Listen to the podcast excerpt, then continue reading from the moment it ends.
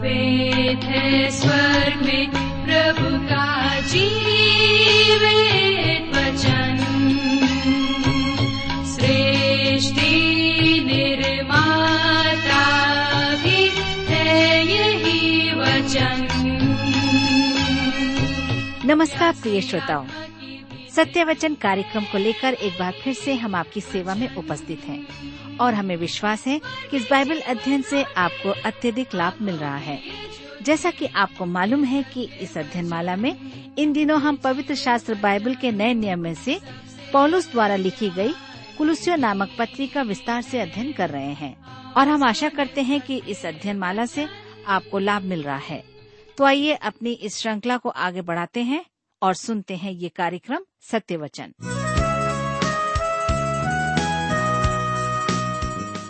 प्रिय मित्र, प्रभु यीशु के पवित्र और सामर्थ्य नाम में आप सबको मेरा नमस्कार। मैं कुशल पूर्वक हूँ और आशा करता हूँ कि आप सब भी परमेश्वर की निकटता में रहते हुए कुशल पूर्वक हैं और आज फिर से परमेश्वर के वचन में से सीखने के लिए तैयार बैठे हैं। मैं आप सभी श्रोता मित्रों का इस कार्यक्रम में स्वागत करता हूँ। विशेष करके अपने उन सभी नए मित्रों का, जो पहली बार हमारे इस कार्यक्रम को आज सुन रहे हैं। मैं आपको बता देना चाहता हूँ कि हम इन दिनों बाइबल में से कुरुसी नामक पत्री का अध्ययन कर रहे हैं, जिसे पॉलुस ने बंदी गृह में रहते हुए लिखा है। तो इससे पहले कि आज हम अपने अध्ययन में आगे बढ़ें, आइए हम सब प्रार्थना करें और परमेश्वर से आज के अध्ययन के लिए सहायता मांगें। हमारे जीवित और दयालु पिता परमेश्वर हम आपको धन्यवाद देते हैं। आज के सुंदर समय के लिए जिसे आपने हम सबके जीवन में दिया है, ताकि हम आपके जीवित और सच्चे वचन का अध्ययन करें। इस समय जब हम आपके वचन में से सीखना चाहते हैं, सुनना चाहते हैं, मनन चिंतन करना चाहते हैं, हमारी विनती है कि आप हमारे प्रत्येक श्रोता भाई बहनों की आत्मिक आँखों को, कानों को, हृदय और विचारों को खोल दें। ताकि प्रभु जब आपका वचन हम सुने तो निश्चित रूप से प्रत्येक के जीवन में आपका वचन कार्य करने पाए। इस समय हमारी प्रार्थना उन भाई बहनों के लिए भी है जो बीमार अवस्था में हैं, निराश हैं, चिंतित हैं, परेशान हैं, पारिवारिक समस्याओं में या अपने व्यापार की समस्याओं में या संतान पाने की समस्याओं में पिताजी आप सबकी सहायता करें। अपनी शांति उनके जीवन में दें। आज अपने वचन से बोले और बातचीत करें। प्रार्थना यीशु के नाम से मांगते हैं। आमीन।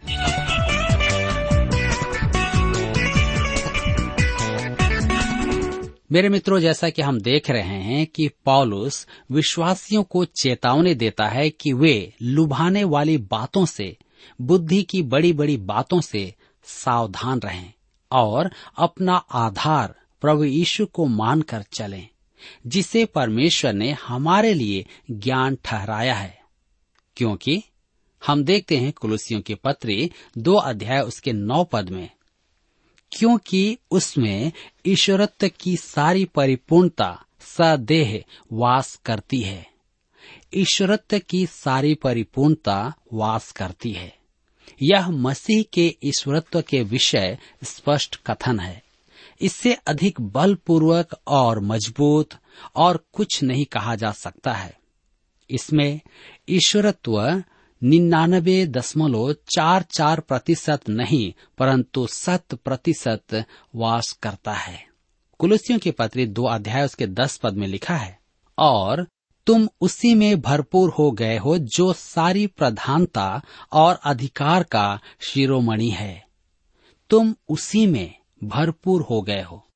इसे सजीवता में कहा जा सकता है, आप उसके साथ जीवन यात्रा के लिए संपन्न हो। क्या यह व्यक्त करने का अति उत्तम तरीका नहीं है? आप जीवन यात्रा में मसीह के साथ के लिए तैयार हैं, और आपको यात्रा में जिस बात की आवश्यकता होगी, वह आपको मसीह यीशु में प्राप्त होगी। यही कारण है कि हम कहते हैं यीशु ही उत्तर है। आपका प्रश्न क्या है? आपको आज किस बात की आवश्यकता है? क्या आप मानवीय विचारों से भ्रमित हैं? क्या आप मनुष्य की परंपराओं से भरमाए गए हैं? तो आप मसीह की ओर पलटे हैं। कुलसियों की पत्री दो अध्याय उसके ग्यारह पद में लिखा है उसी में तुम्हारा ऐसा खतना हुआ है जो हाथ से नहीं होता, अर्थात मसीह का खतना, जिससे शारीरिक देह उतार दी जाती है। मेरे मित्रों, पॉलुस कहता है कि विश्वासियों को बाहरी दिखावे से दूर रहना है। सच्चा खतना नया जन्म है। यही बात उसने गलातिया प्रदेश के विश्वासियों से कही थी। जिसे हम गलातियों की पत्री छह अध्याय उसके पंद्रह पद में पढ़ते हैं। न खतना और न खतना रहित कुछ है, परंतु नई सृष्टि।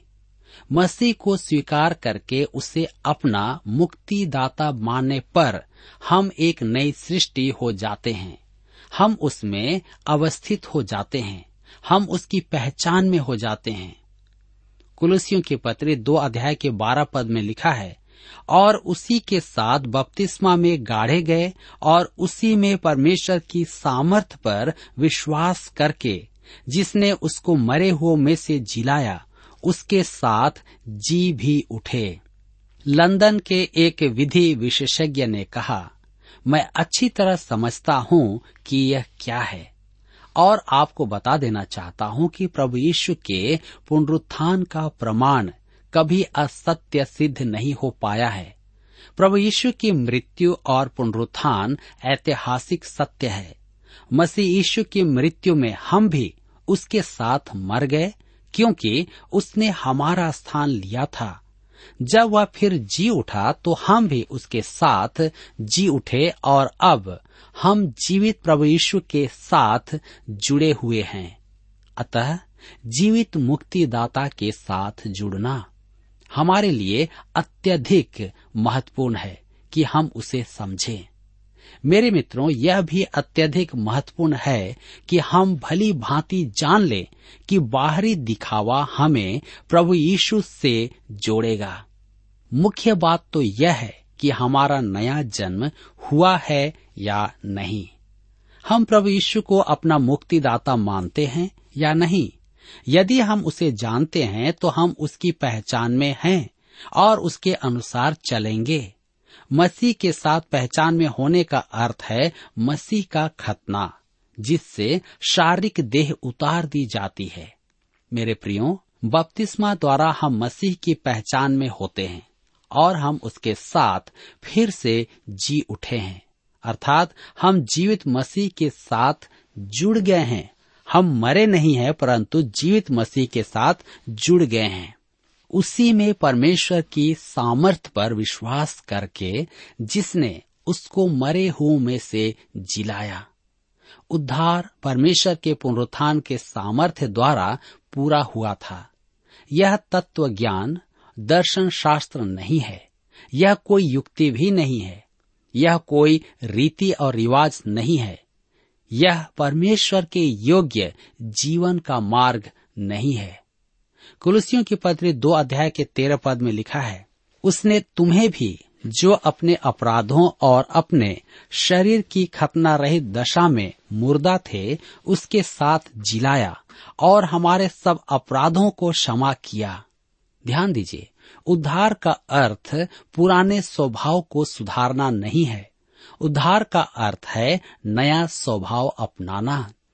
अपने पुराने स्वभाव को, बुरी आदतों को छोड़कर त्याग कर अच्छी और भली आदतों को अपना लेना। पुराने वस्त्र को छोड़कर नए वस्त्र को पहन लेना। पॉलुस को यूनानी दर्शन शास्त्र के दो विचारों का सामना करना पड़ रहा था, जो उस युग में प्रचलित थे। यद्यपि वे एक दूसरे के विपरीत थे उनका उद्भव एक ही सिरे से था।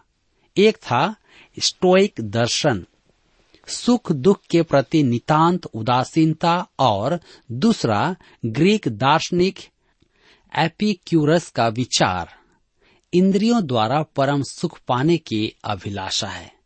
स्टोइक विचार में मृत्यु का कोई महत्व नहीं था। मनुष्य को शालीनता का व्यवहार करना है।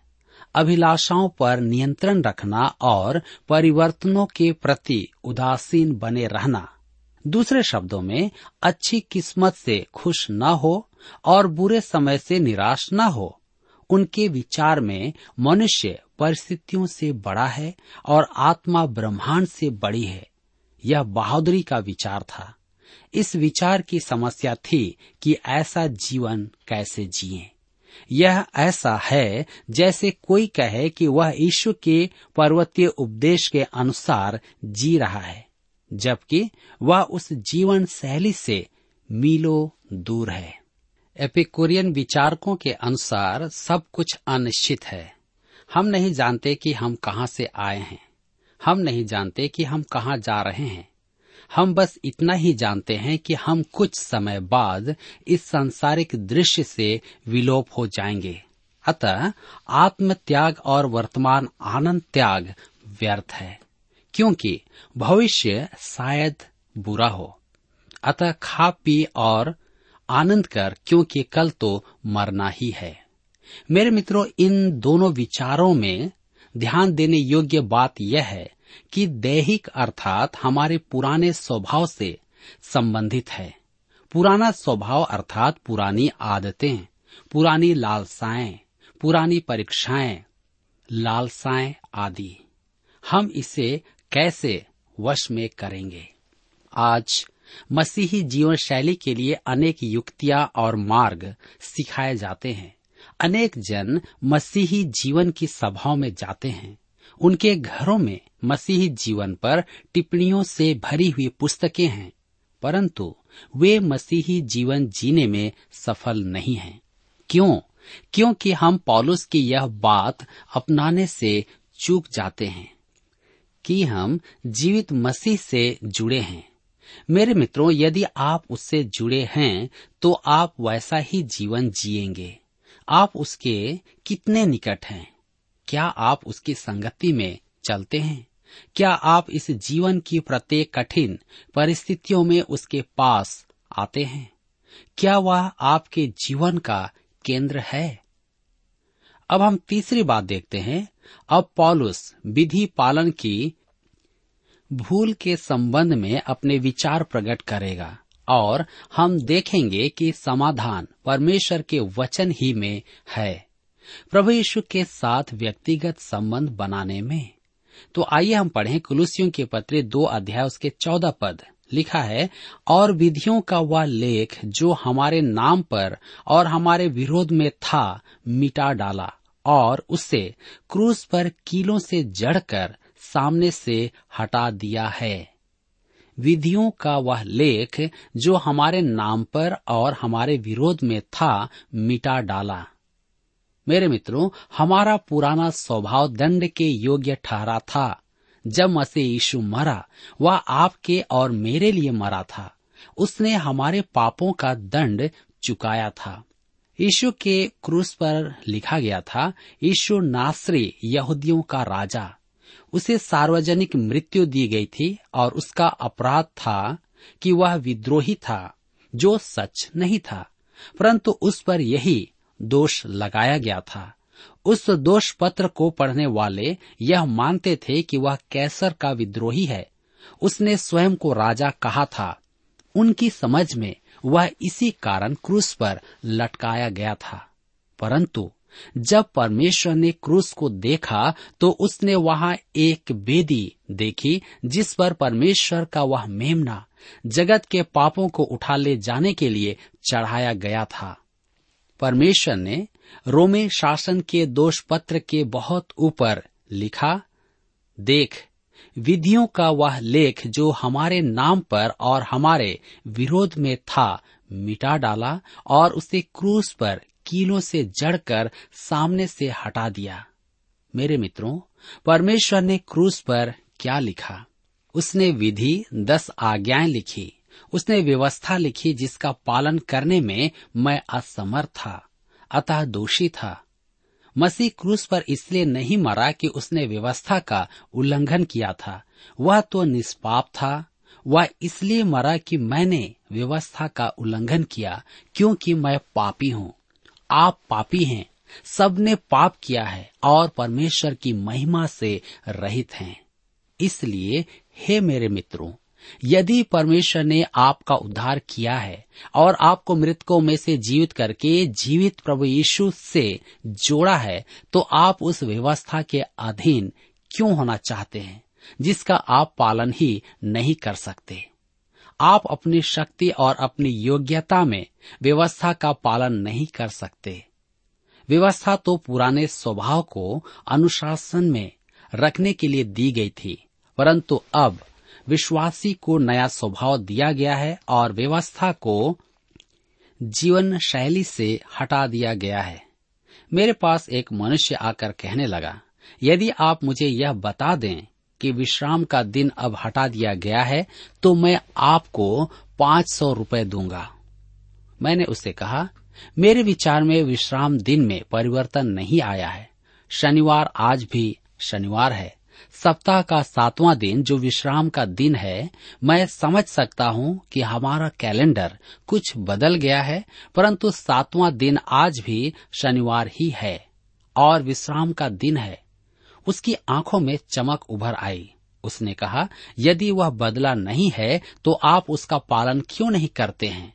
मैंने कहा, विश्राम दिन नहीं बदला है, परंतु मैं बदल गया हूँ। मुझे अब नया स्वभाव दिया गया है। मैं मसीह यीशु से जुड़ा हुआ हूँ। मैं नई सृष्टि का अंग हूँ।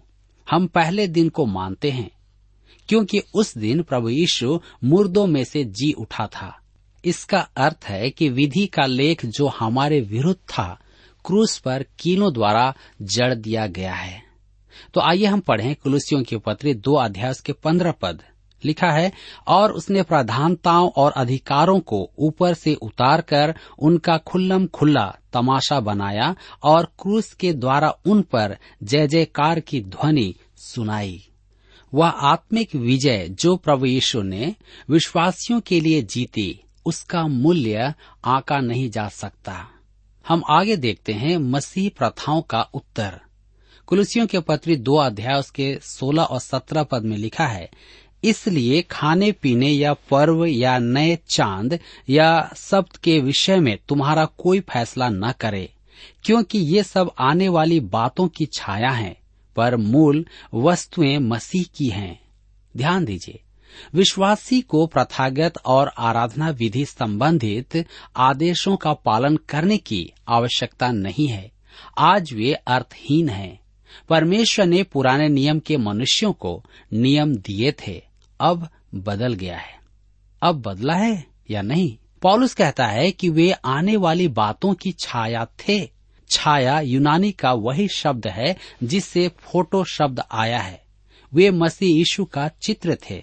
अब मसीह में हमारे पास वास्तविकता है तो हम क्यों पुराने चित्र को देखें? मैंने एक विवाह संस्कार में भाग लिया जिसमें वर सैनिक था। वह युद्ध में चला गया। उसकी पत्नी अपने साथ उसकी बहुत बड़ी फ़ोटो लेकर घूमती थी और लोगों को दिखा दिखा कर कहती थी, क्या यह रूपवान नहीं है? वह बहुत अच्छा लड़का था, परंतु मैं उसे रूपवान नहीं कहूँगा। अब जब युद्ध समाप्त हो गया तो वह घर आया।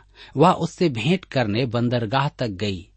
अब क्या वह उसका चित्र देखकर कहती, क्या यह अति रूपवान नहीं है? मेरे विचार में तो अब वह चित्र उसके पास नहीं होगा। उससे अब चित्र की क्या आवश्यकता थी? वह तो उसके गले में बाहें डाल सकती थी, उसे बातें कर सकती थी। मेरे प्रियो, हमें बहुतायत के जीवन के लिए तरह तरह की युक्तियाँ, कूद फांद, सभाएँ आदि का त्याग करना होगा। क्या हम वास्तव में सफल हुए हैं?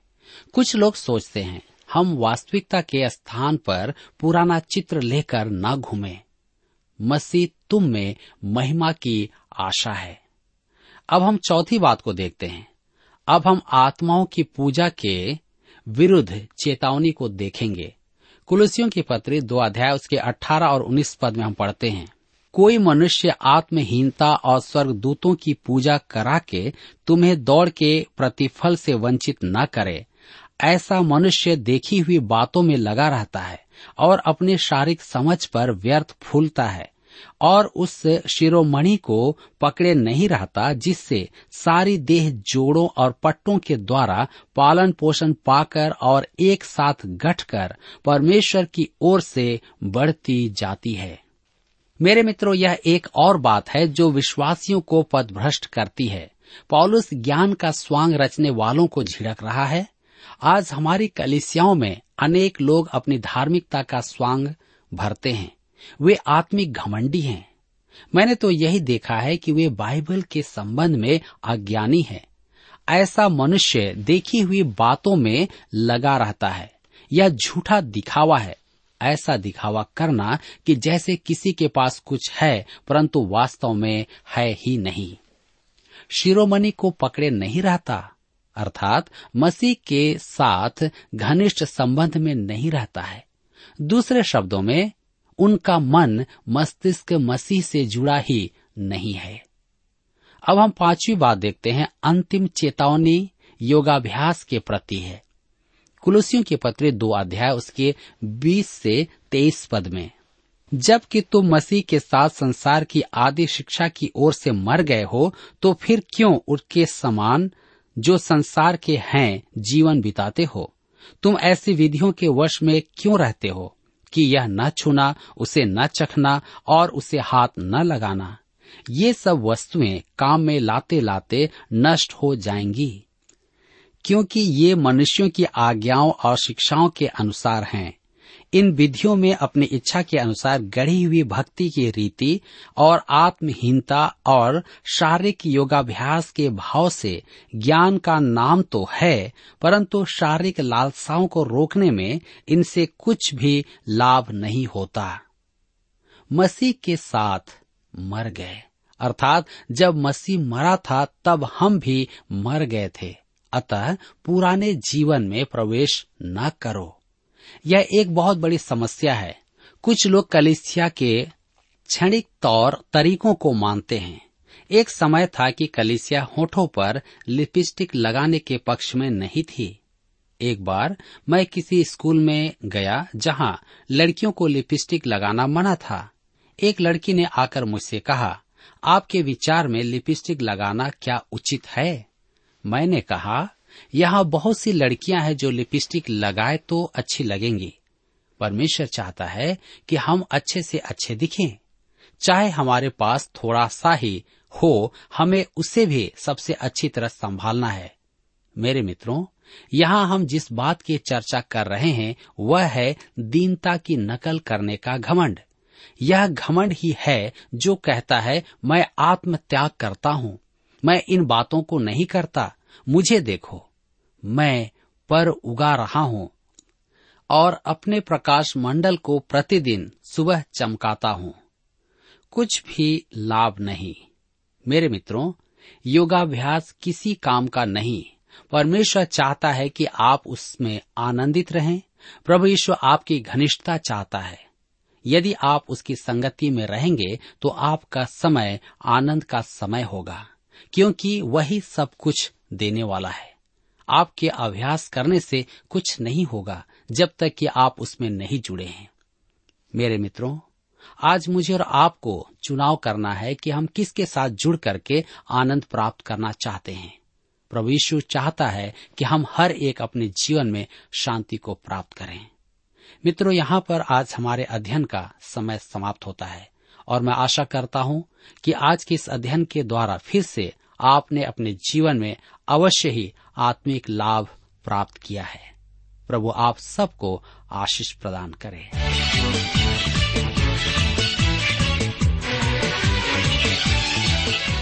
प्रिय श्रोताओ, अभी आप सुन रहे थे बाइबल अध्ययन कार्यक्रम सत्य वचन हम आशा करते हैं कि आज के इस कार्यक्रम से आपको आत्मिक लाभ मिला होगा। यदि आप परमेश्वर के बारे में और अधिक जानना चाहते हैं तो हमारे पास नया नियम एवं पवित्र शास्त्र बाइबल उपलब्ध है। इन्हें प्राप्त करने के लिए आप हमें इस पते पर लिख सकते हैं। कार्यक्रम Satya Vachan T W R post box number चार तीन एक शून्य, नई दिल्ली, एक एक शून्य शून्य एक नौ। पता एक बार फिर सुन लीजिए।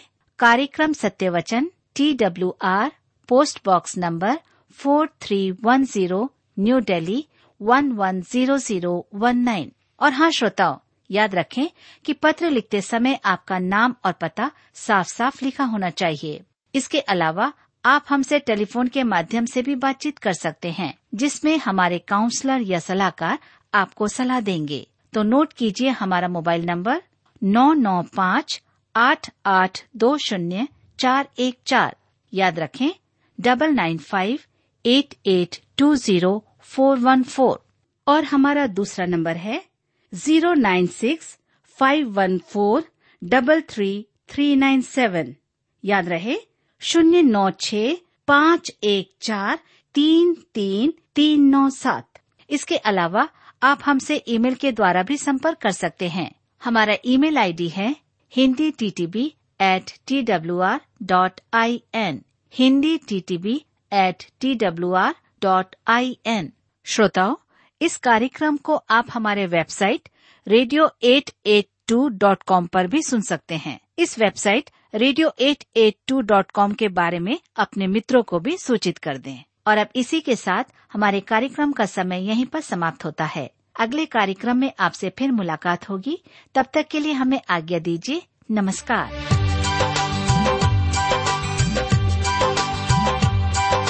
यीशु लियो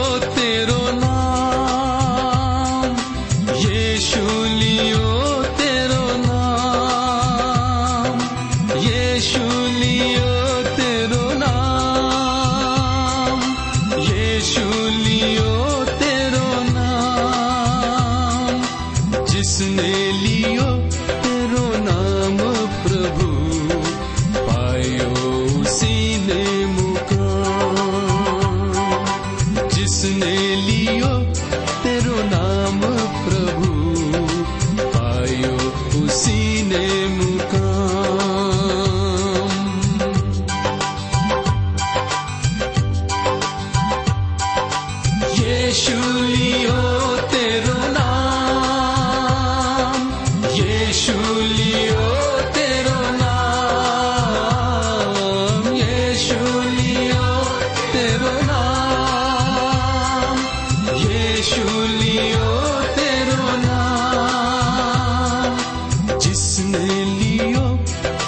तेरो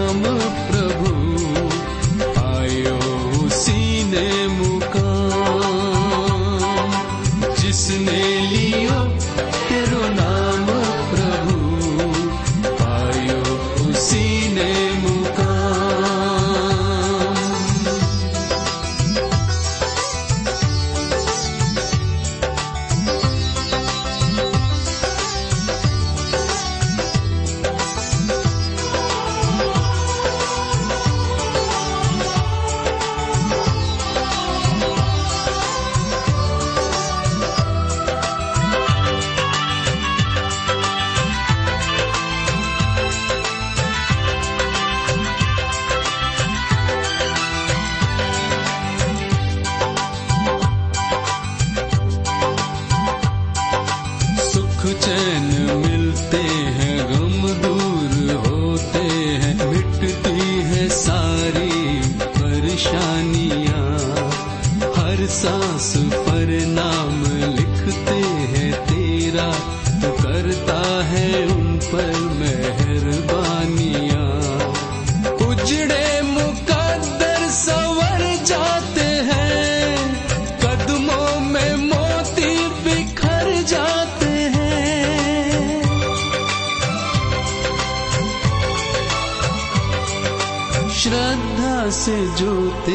दर